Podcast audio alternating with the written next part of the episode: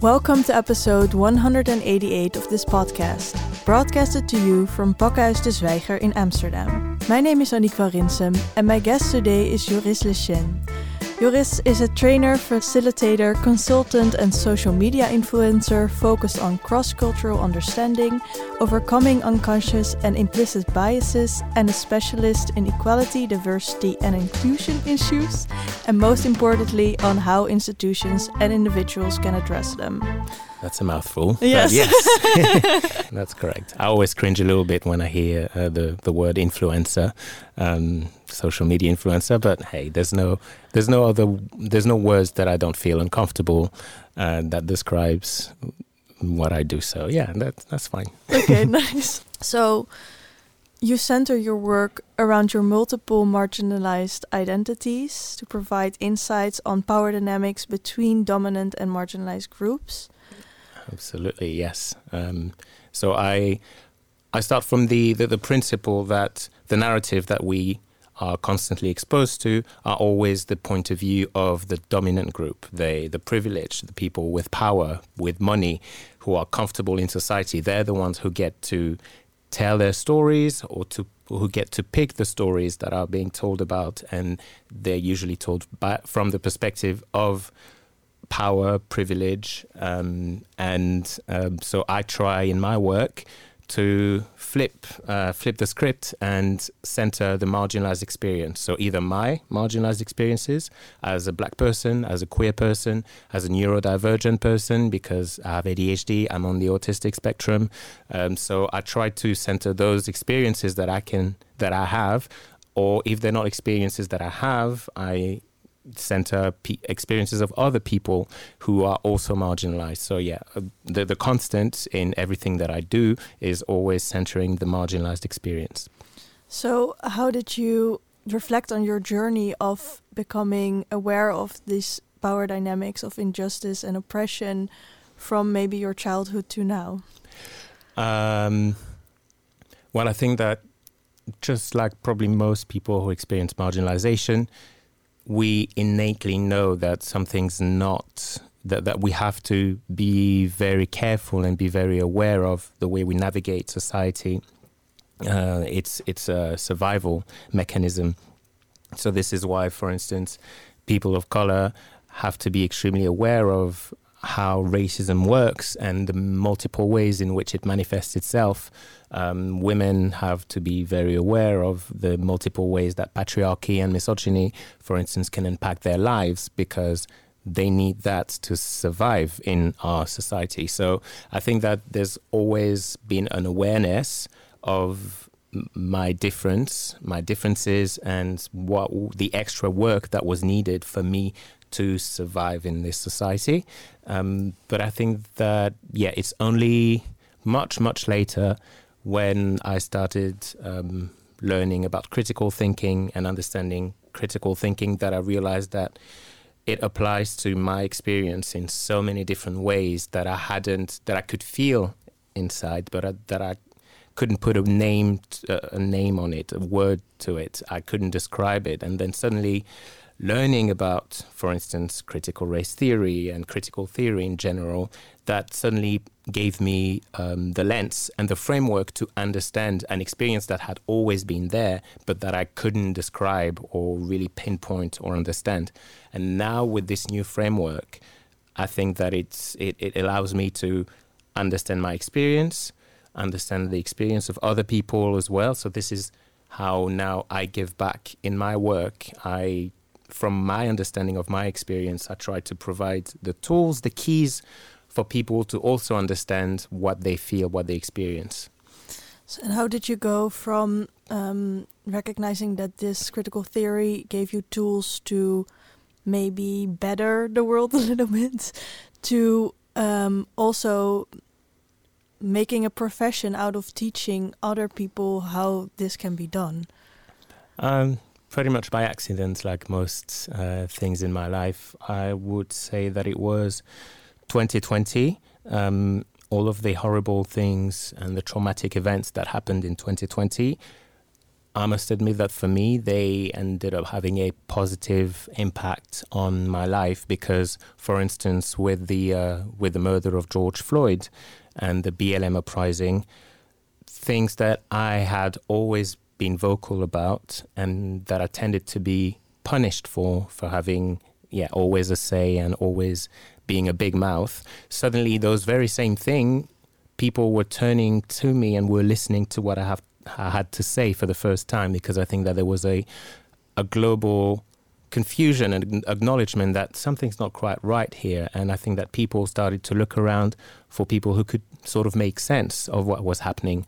And because I had already been preaching and talking about that all along, and nobody paid attention or, or nobody cared at the time, and then suddenly people cared. So I realized that suddenly I had a platform uh, and, and, suddenly people were listening to what I might have to say. Um, so as I recognized that, um, I decided to use it not in an opportunistic way because it's always something that I had done and that I would have done anyway, but suddenly it was no longer um, something that was um, an obstacle to, to my career, for, for instance, but it became something that could help me as well.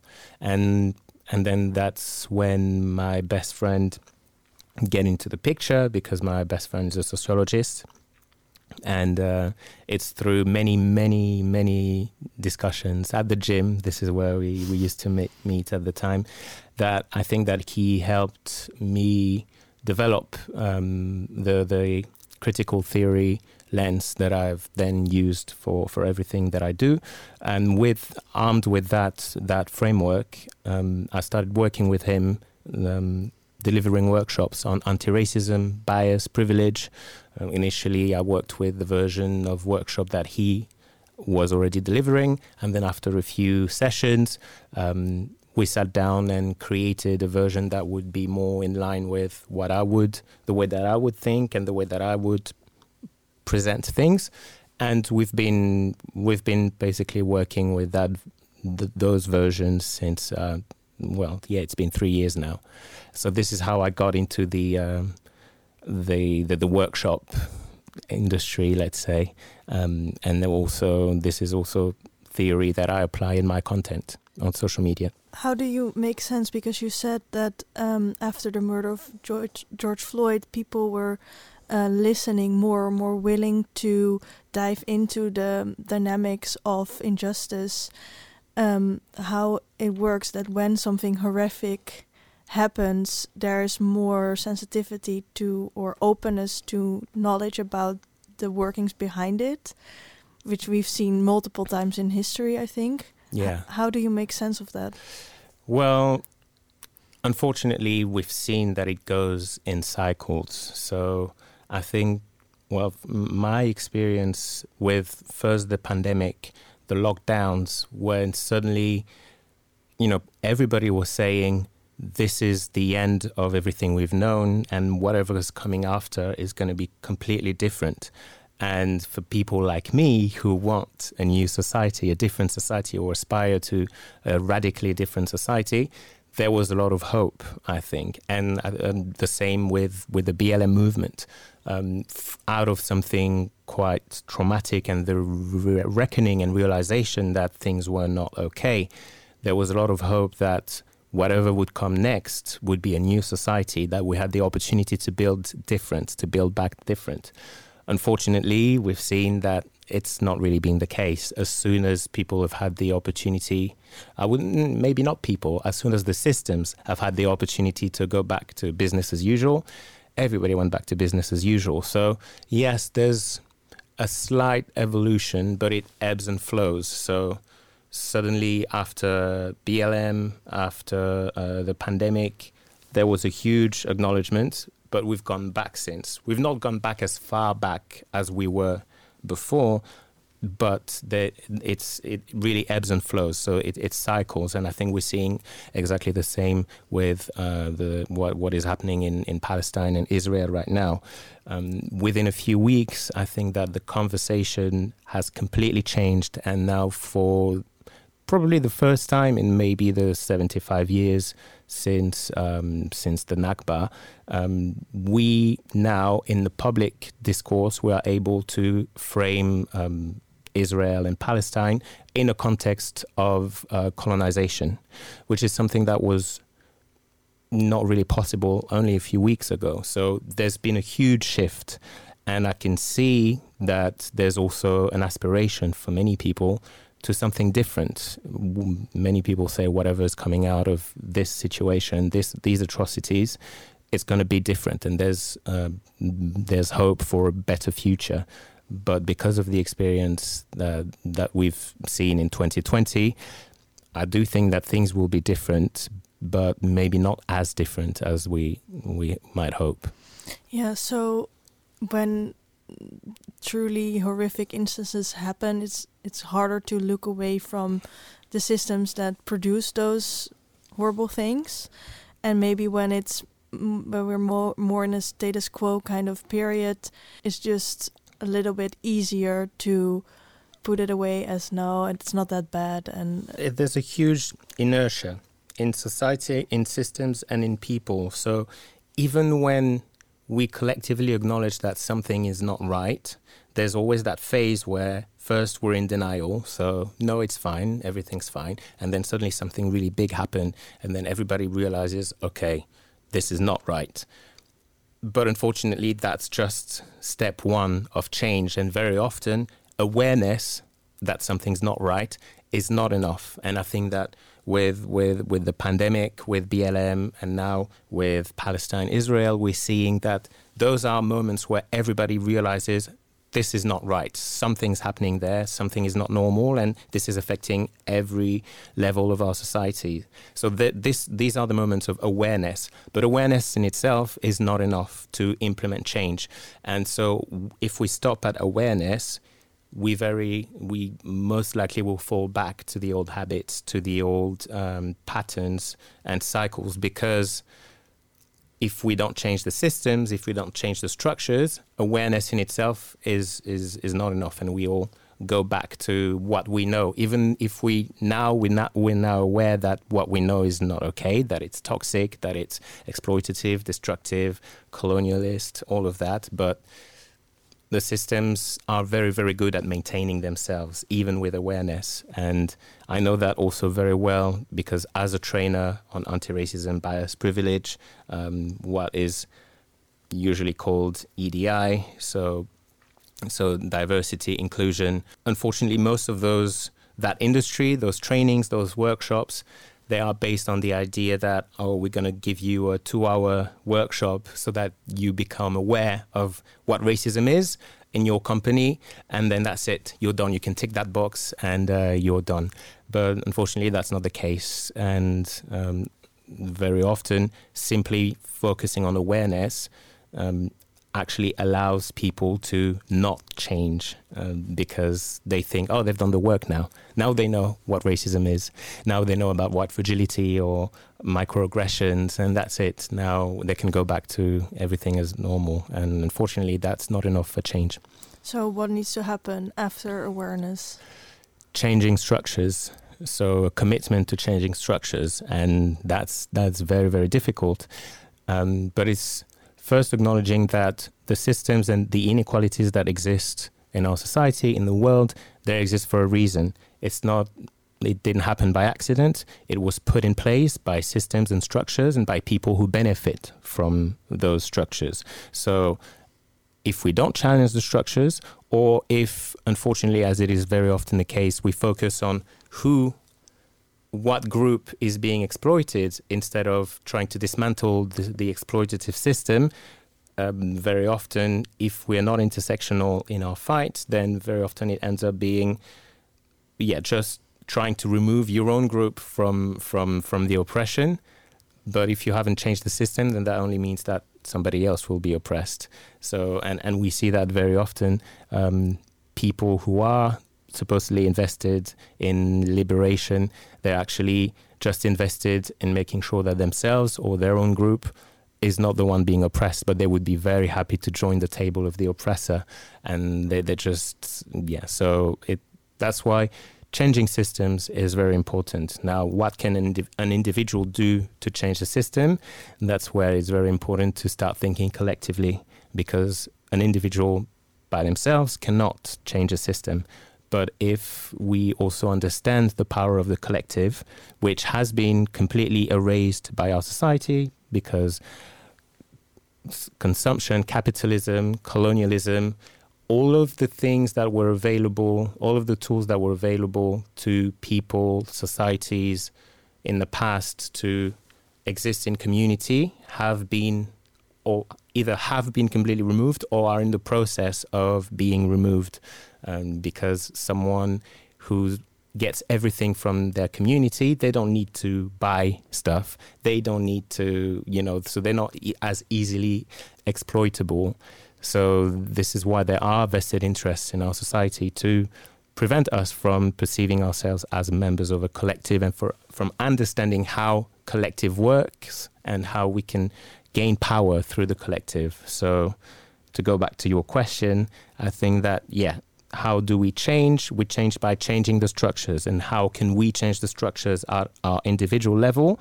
Well, we cannot at an individual level, but by creating communities, creating networks, and by recreating class consciousness, then this is when we can have the power to organize and to change the structures.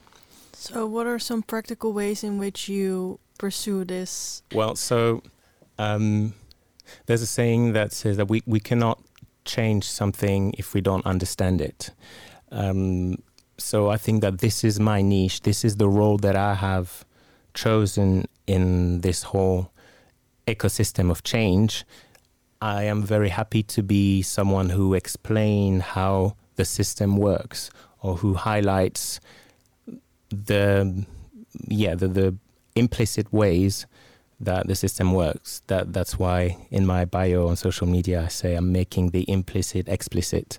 So and many people I very often get the, the comment, okay, but what what do you suggest then? What is your solution?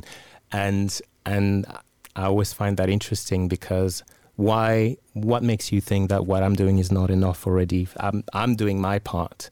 But again, because I perceive myself as part of a collective, I have a role, I have a job, and I need other people to do the rest of the, their own jobs as well. So, my job, I would describe it as explaining systems of oppression, explaining how they work, and then it's somebody else's job to try to maybe propose other solutions uh, or alternatives to the way the systems work.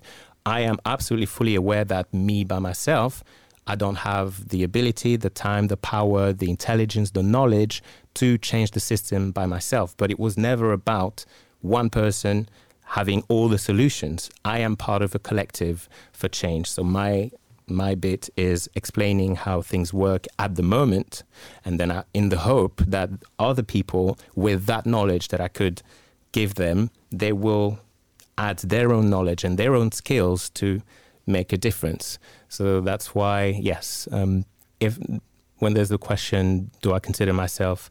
Why don't I, you know, run for elections or stuff like that? Um, I usually say I'm already being political. I'm doing my part by being political. Now, these the proposals, the ideas of a new future, a better future. I have some, but I don't think it's my place to really put them forward. I think that mm, other people do that much better than me. So yeah, I, I, I'd rather be part of a group that does that, but not just me.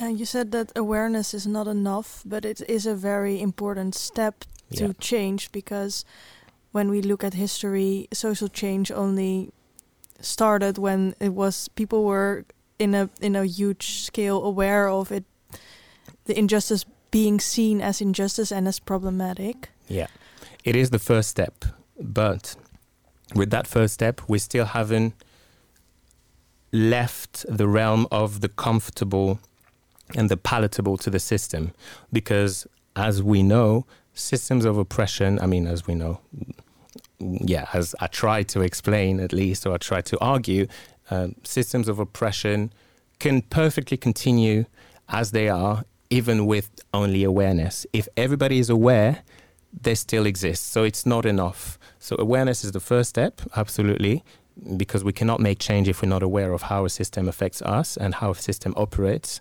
But yeah, when we're aware, as we've seen with BLM, as we've seen with even with the anti-racism um, campaigns and fights of the 90s, um, yes, everybody is aware that uh, racism is bad.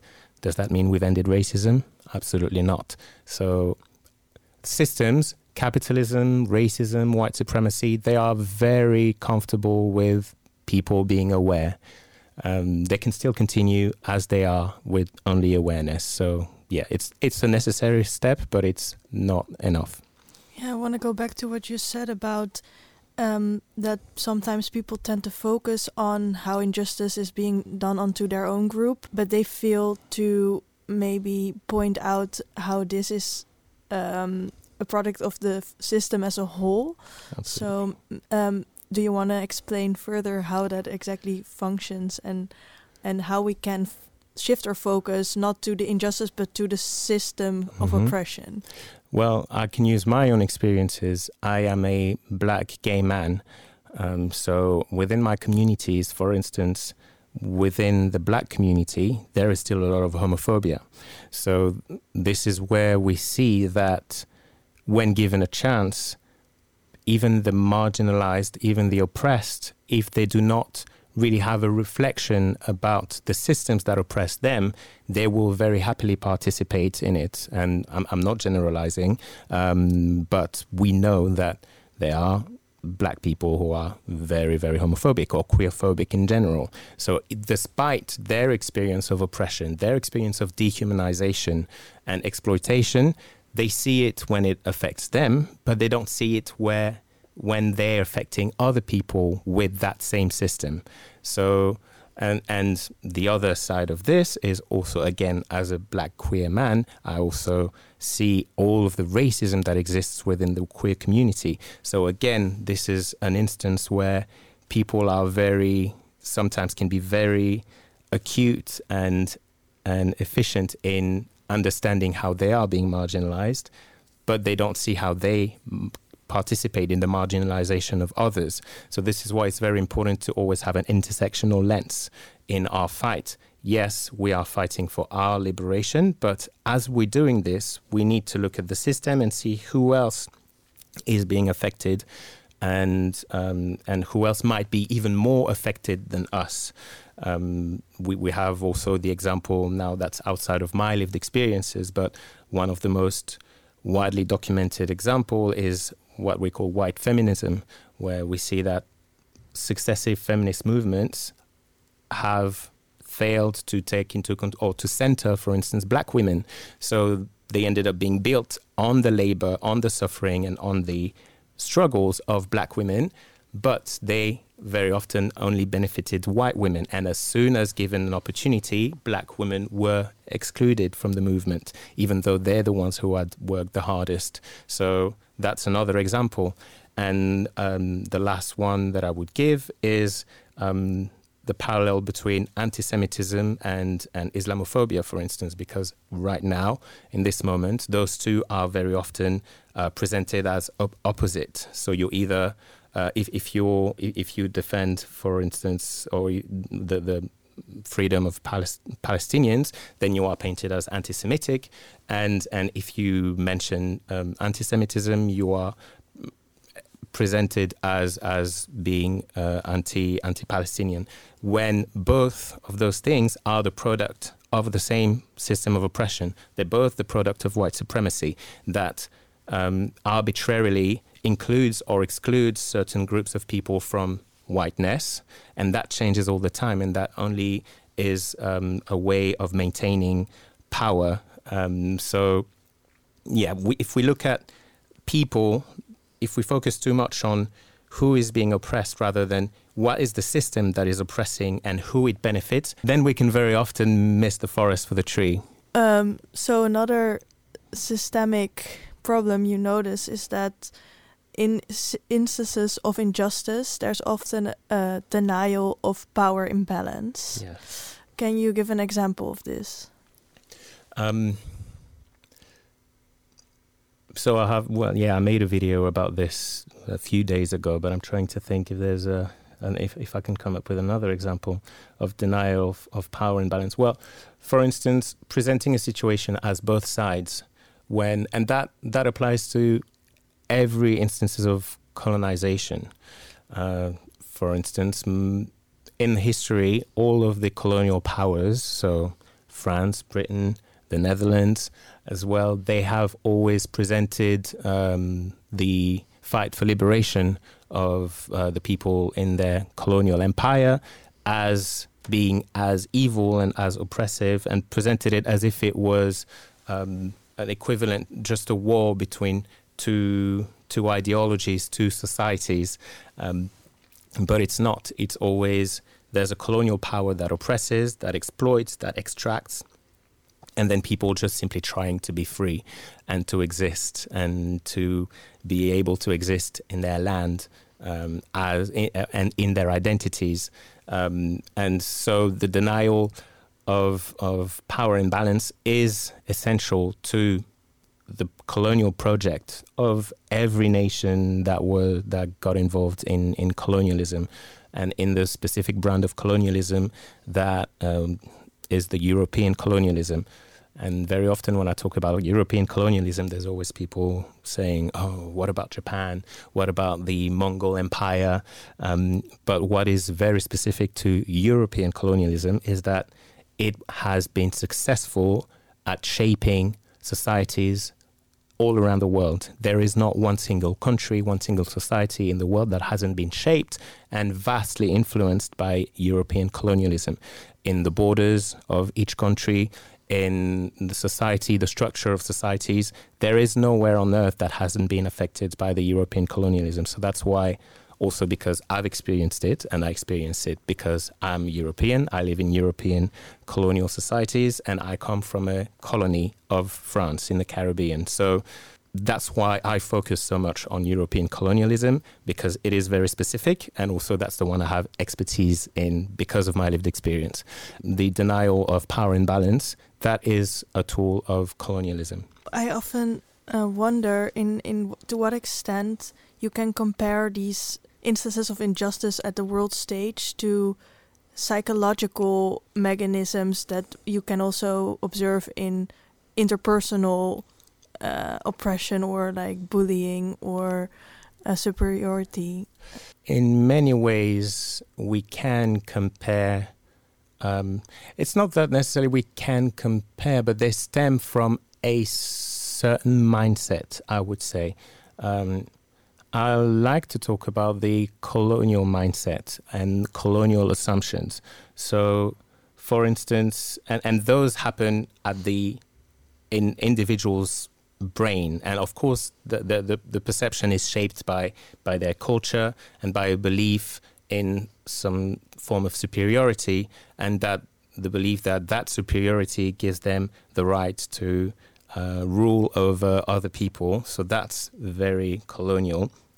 But also, because very often people don't get the difference between colonization and invasion, for instance, and people who like to deny um, the atrocity of colonization, um, they always say, well, every single country has colonized another. But what they mean is every single country or nation or, or, or social group has invaded, has been at war with others. And that might be true, but colonization, that is a very specific project that stems from a very specific mindset, which is everything that is different from me I'm going to assume that it's inferior, that it's defective. And uh, even so, something that I do not understand means that it's not good. It, if I don't get it, if I don't understand it, then it's it's um, not worthy of consideration. It's not working properly, and that is a very specific mindset that not everybody has, because many people are able to, on, on a psychological individual level, they're able to recognize, oh, I don't understand how this works, but without applying a moral judgment to it or a judgment in, in its quality. Me not understanding how something works says nothing about that thing, says nothing about whether it's a good thing or a bad thing, says nothing about it's working properly or not. It just says something about me and the extent of my knowledge. Now, the colonial bias in this, the colonial perception is if I don't understand how that works, then that says something about about it. It's it means that it's not working properly. It's not right, and and I think so. That's that's where the psychology um, impacts um, society because it takes that mindset to be a colonizer or to be an active colonizer because we are all colonizers by participating in, in colonial societies, even though, well, yeah, it's it's another conversation. But um, yeah, I don't I don't know if that answers your question. But yeah. yeah, that's the link that I would make between psychology and uh, and systems. I have another question about this because I also notice that sometimes when people explain uh, injustice on a in a world stage, they use examples like they make a little allegory of the of the what's happening, but as if it were two people. Yeah. And sometimes this is, can be very insightful to actually show the the amount of power imbalance. Mm -hmm. uh, do you think this works, and how do you think this works? So it can work, or it cannot work, and I think you're you're referring to this example of a famous um, psychologist and couple therapist who spoke about uh, what's happening in the Middle East and, and between Palestine and Israel, and that used the, the analogy of a couple who is having a intractable argument. So they are both so um, rooted in their own vision and perception that they fail to perceive the other. And I explained that this is a very dangerous analogy because in this instance, that's an example of denying the power imbalance. Mm-hmm. And that is also forgetting that even in relationships between two people, even in romantic relationships, there can be abuse, for instance, there can be power imbalance. And yes, very often, and hopefully the majority of the couples in, in the world, when they have arguments and, and, and difficulties, they are having them on, on an equal level. And in that case, yes, it is true that communication and that there are tools to resolve that. But it's also important to acknowledge that sometimes relationships are toxic because there is an abuser and a person being abused. And no amount of communication, no amount of explaining or trying to fix it will change the fact that there is a person who's involved in this situation because they're abusing, they're an abuser. And so, therefore, the only so this is why it doesn't necessarily apply to consider both parties as equal. And that's an example where, especially if we are going to then scale it up to the societal level, it doesn't work. Um, but yeah, my, my main issue with that analogy was not necessarily that she was using an example of interpersonal relationships to talk about systemic issues, although if it's not acknowledged, that is a problem um, to make those the, to not make that distinction. But it was mostly the not acknowledging the power imbalance here. Yeah, so I wasn't necessarily referring to this example, mm -hmm. but this mm-hmm. is a good example to yeah. to explain that it's not necessarily a great tool if it's not used well, because yes. she is in this example not addressing the power imbalance. So why do you think it is that it is so uh, hard for people to notice power imbalance and why it's so easy or it's so common to assume that both parties in any argument or conflict are equal? Well, I like to see it as a function of privilege or power.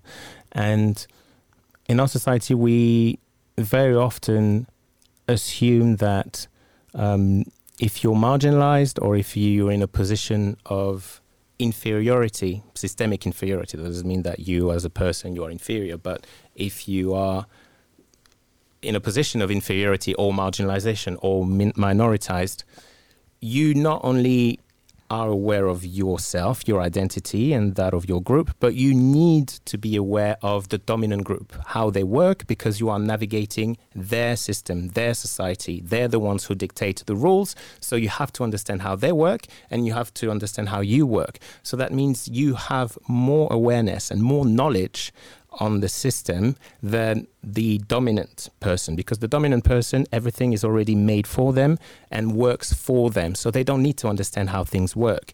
And that leads to a huge um, awareness imbalance and knowledge imbalance um, between the, the privileged person who does not need to understand how the systems that privileges them are working and the marginalized person who has no choice but to understand that.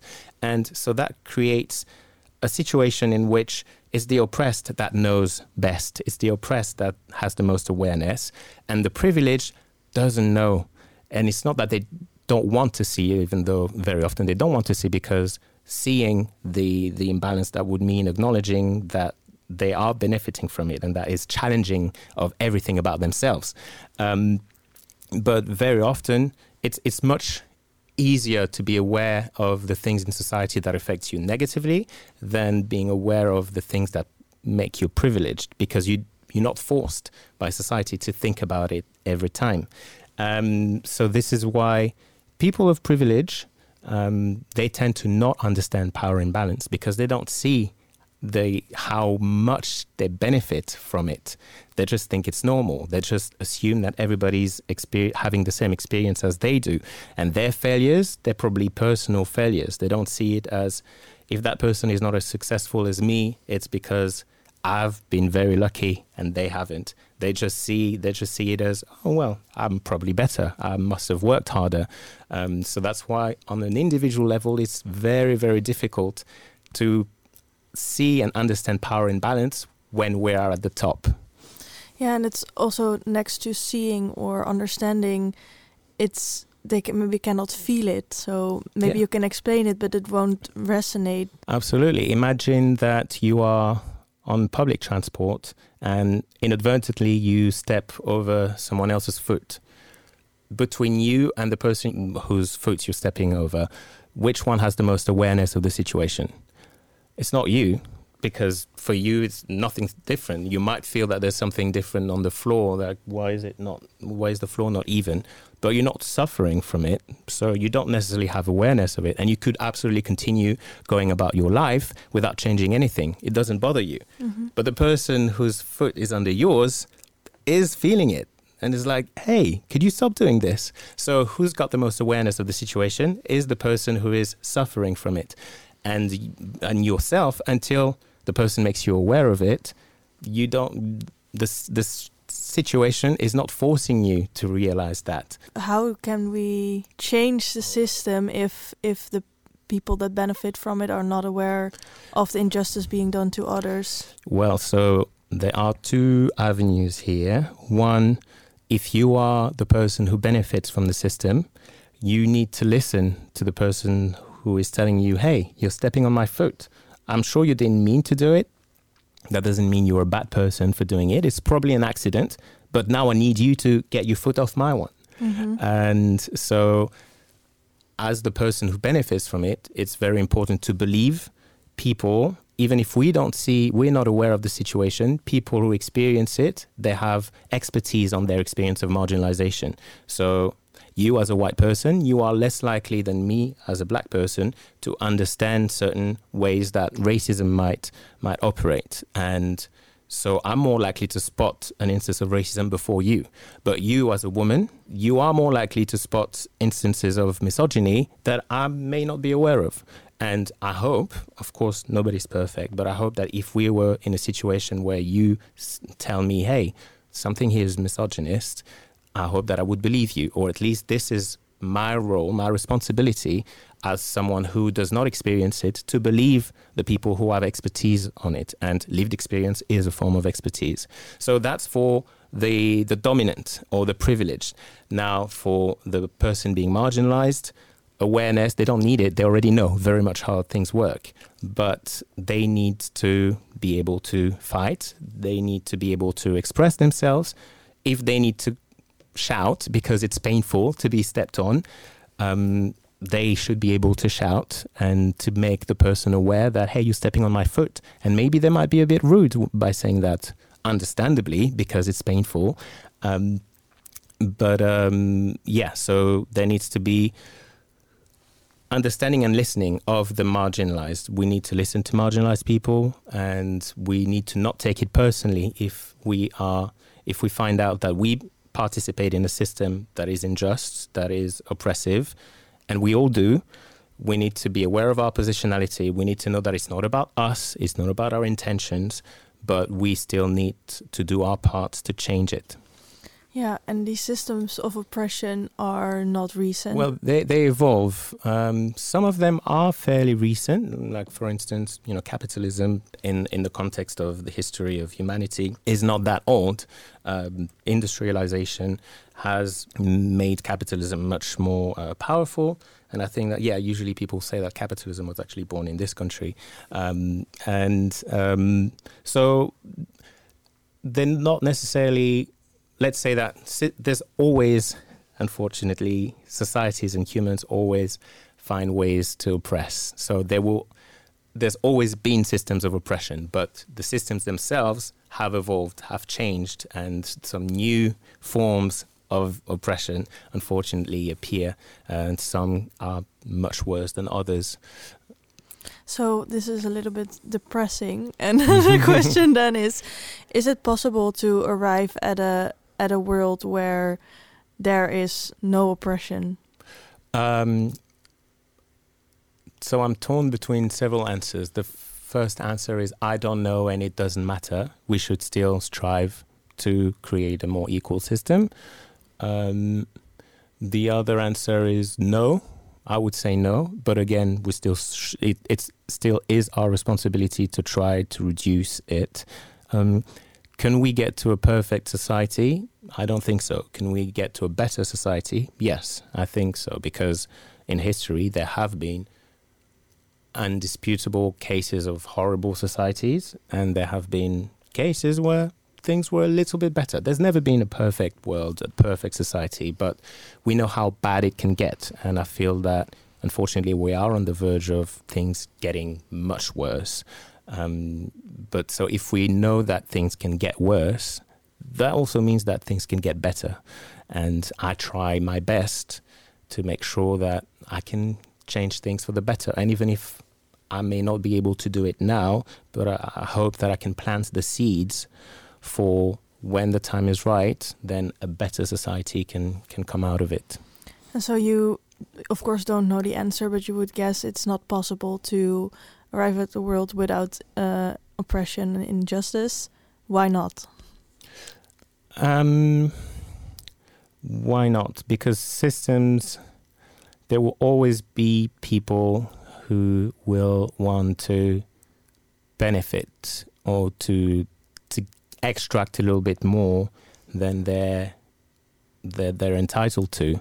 It's almost like, well, if I use a medical analogy, I don't think we will ever get rid of cancer because the likelihood of in a population somebody having inside of them one cell that one day for whatever reason will start reproducing and and and um, splitting in an uncontrolled way that will lead to a tumor that will always happen.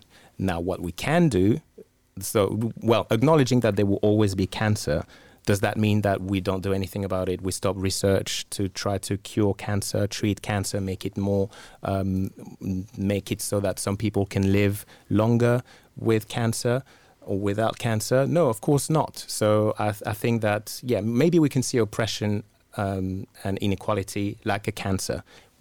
There will always be in our societies that will always appear in, in certain spots, but we still need to, we can still do research, we can still evolve into making it less dangerous, less less lethal, and maybe yeah more more bearable. Yeah, and this is also then an unanswerable question, but I'm still going to ask it. Is um, can we then consider oppression and injustice as a malfunctioning of of the human psyche, or um, like is it? Yeah. Yeah, um, I mean, it is my belief that yeah, oppressive systems they start from the brain, the individual brain, um, as but that so that's my not my choice, but that is the way that I choose to interpret systems of oppression. I absolutely understand that some people may have a completely different approach to, to it, and theirs could very well be valid too. So I'm not saying that this is the truth, mm-hmm. but I think that the way that I understand it and the way that is useful for me to make sense of things and try to find ways to avoid them or to make things better is through that lens of it starts from the, the, psychology, the brain. Not everyone will assume that something that they don't understand is necessarily inferior. Some people will, in the same way that not everyone is a narcissist or not everyone is a psychopath, but some people will be. Mm-hmm. And as a result, that will have an impact on their life, the life of people around them, and so, what we can do is try to make sure that they don't do as much harm as um, if we did nothing. Unfortunately, right now in our society, we are in a society that rewards psychopathic, psychopathic um, behaviors, that rewards narcissistic behaviors, that get them elected in the most powerful um, places and, and, positions in the world. So um, yes, we are at the moment very far from that. And again, I don't think that we could ever get rid of of those.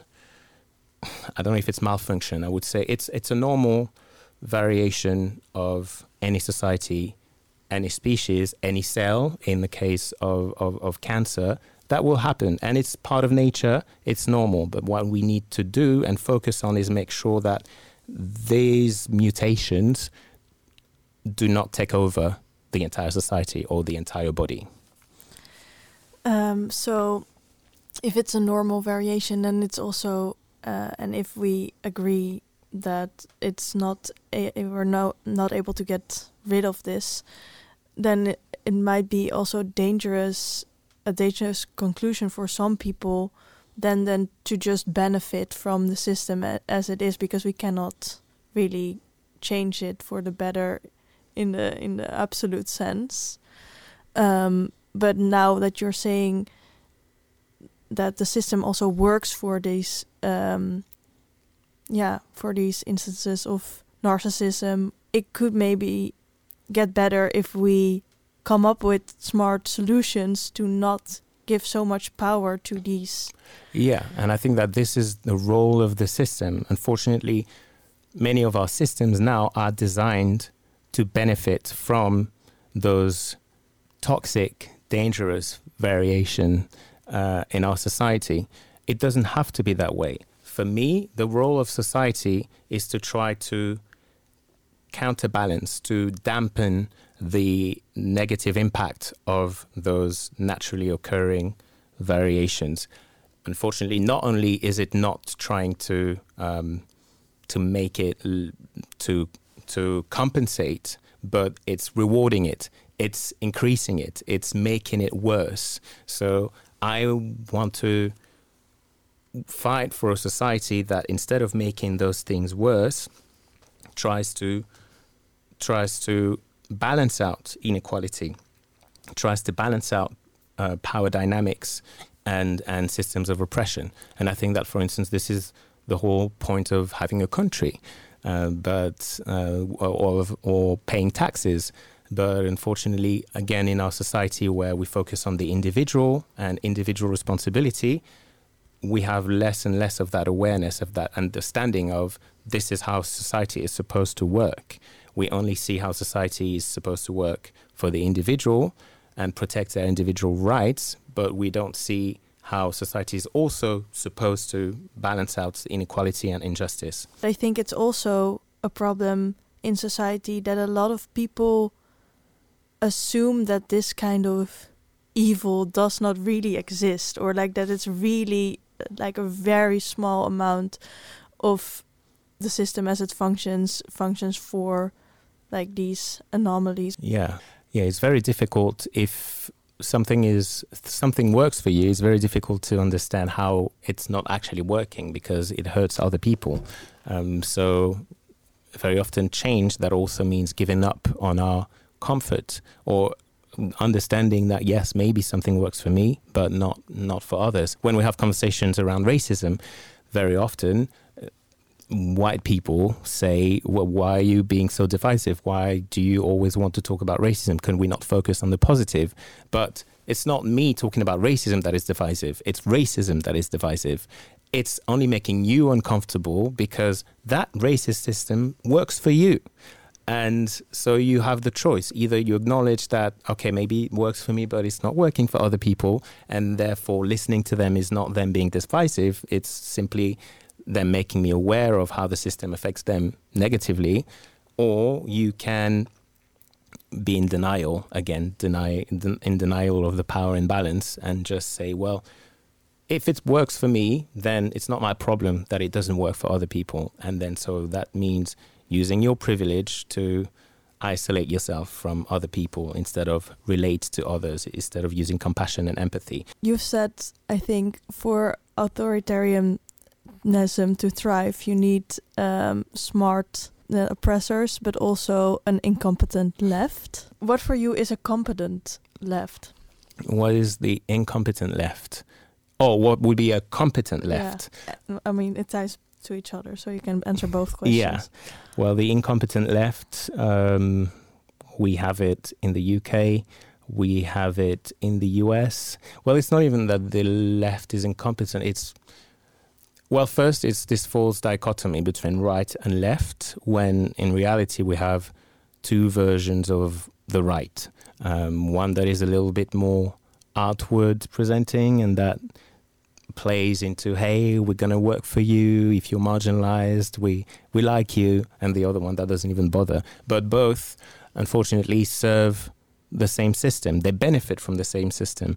So we ended up we end up having not really having a choice and an incompetent left is a left that fails to um, to appeal to the masses to, to appeal to the majority that the majority in our societies, the majority is exploited. It's a minority that really benefits from the system. The majority is ha- is having their resources, their work, their labor extracted from them and taken away from them to benefit those at the top. That's how capitalism works. And so, an incompetent left is unfortunately a left that has lost the marginalized, the working class. And so, and it's very frustrating for me to see that um, unfortunately the the working class, the, the, the poor in most European societies or most Western societies, the only parties that really speak to them, that really appeal to them, they're the far right because they they acknowledge that something is not working and that the society is not working for them, for the majority. But instead of pointing their finger at the systems and they they creating scapegoats. So they're telling you that it's the immigrants that are creating the society that is not working for you. They're telling you that it's it, it's the poorer than you who are on benefit and who are lazy because they don't want to work. So they're creating this this this understanding, and of course it's absolutely wrong. It's horrible. But why are they the only one talking to the people who struggle. And this is where the incompetence of the left is, because it should have been the role of the left to speak to those people, to be with them, to empathize with them, and to ask them, what would you, what, what, what is your experience? What are you suffering from right now? What is your difficulty? Unfortunately, that is not what the incompetent left is doing they are focusing on, on, on, on, on theory and also on, unfortunately, maintaining their power because for the past 50 years, in most Western societies, they have been very comfortable in this duality or center left or center right or center left and center right. And every election, it's basically, oh, which one of those two is going to win? And even though they haven't always won, but it was very comfortable for them to be in this in this situation where they have basically 50% chance of winning.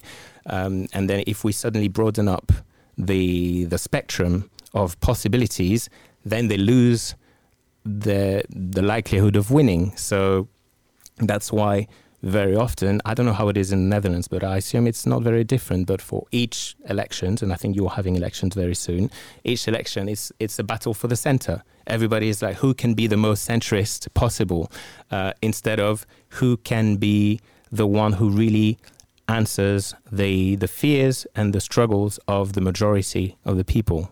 And we end up who ends up winning the far right. So you've also committed yourself to then try to speak to people who, as you said it yourself, uh, their choices you don't always understand. Mm-hmm.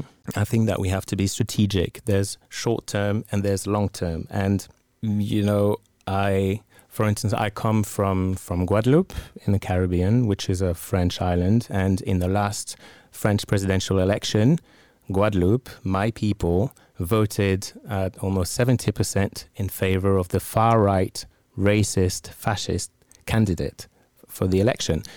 A candidate, Marine Le Pen, whose father, who was also a candidate at the elections for a very long time, um, had said openly racist things and was hated by Afro Caribbean people, by my people. So, how did they go from hating him to suddenly voted by an overwhelming majority in favor of his daughter, whose ideas are still the same but only repackaged in a more palatable way.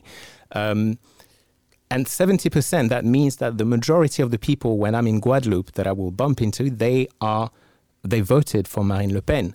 How do but those people I will need them eventually on my side. If I want to change the world, considering that right now the world is not really great, my work is to know that I will need a big chunk of the people who disagree with me on many things to eventually come to my side. So, what does that mean? That means that I need to understand where they're coming from. They're not making the choices that they're making because they're stupid.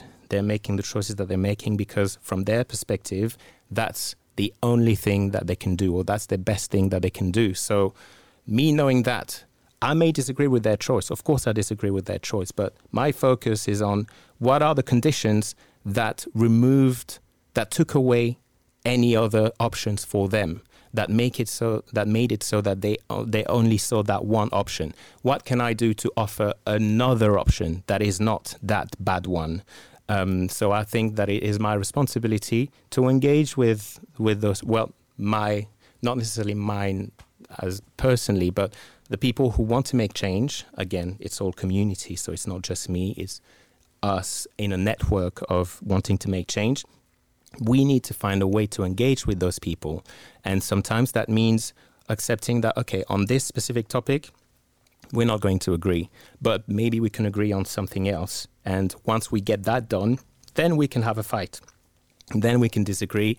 But once we have made that common uh, pro, um, progress, then we can have a debate ab- about the other thing. I remember I was filming um, uh, something, uh, yeah, a short video, a TikTok in Soho in, in London, which is traditionally the gay neighborhood, but also, um, yeah, the nightlife neighborhood. And there was a bikers bar so historically, this is where all the bikers with the long beard uh, were gathering and were having drinks. And a group of them started talking to me, and and it was a very weird situation because they were saying things that I completely agreed with. So they were talking about the fact that Soho was very multicultural and had always always been like the center of many communities. So I was like, yes, yes, I love to hear you say that. I agree with you. And they were multiracial as well, and they were so that was beautiful. And then suddenly they were like, yeah, well, but I have nothing against trans people, but like they're, they're starting to really like, you know, if you're a man, you're a man. And, and then suddenly I went from, oh, yeah, I completely agree with you to, oh, no, no, no, no, I don't agree with that. So, and and it was very interesting for me because this is where the majority of the people are. They are very confused, and there are certain things that they, well, they will be very good at pointing out what is wrong, but other things that maybe they will be misled or mistaken in their uh, diagnosis of the situation. And I, as a complex person, I need to work with that too. I need to work with complex people who I will know that um, in certain ways I completely disagree with them, but I need to try to focus on the things on which we can agree on. And maybe I can show them if we agree on this, then hear me out. I have something to tell you about trans people. If you understand how this marginalized group is unjustly and unfairly being oppressed, so let me tell you a little bit about the experience of trans people. I'm not trans myself, and if I can, I would, of course, try to introduce an actual trans person in the conversation. But if I'm if it's just a one-on-one conversation, I will try to, yeah, maybe use find a common find a bridge, something that we have in common where we can sh- we know we share the same values, and then I can tell them, well, look, if we if we share the same values on that, let's have a conversation about this where I think that maybe I can show you a different perspective. I think it's part of the work if we want to change. Yeah, talking about strategically approaching this, recently in the Netherlands we had the climate march, um, and then there was an instance where the microphone of a speaker on Justice for Palestine was muted, and afterwards, when uh, the climate activist Greta Thunberg came onto stage and talked about this, a man came onto the stage and took her microphone saying that he didn't come for a political event, but he he was there for the climate. And there has been a lot of public debate on whether the climate march is uh, is a place for uh, addressing this issue, and whether and even if people agree, whether it's strategic to do it because the majority of the people won't understand or see that it is uh, intertwined. So, what is your perspective on this issue? Well, uh, that requires probably a nuanced answer.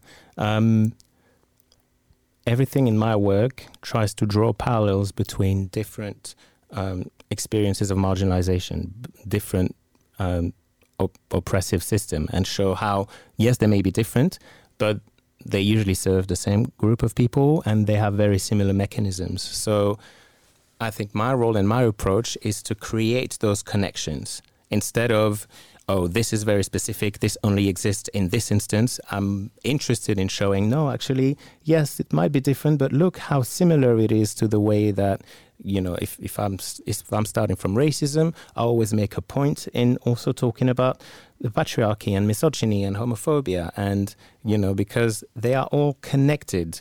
So I think that it is important to understand how systems of oppression are interconnected and they work to benefit one another.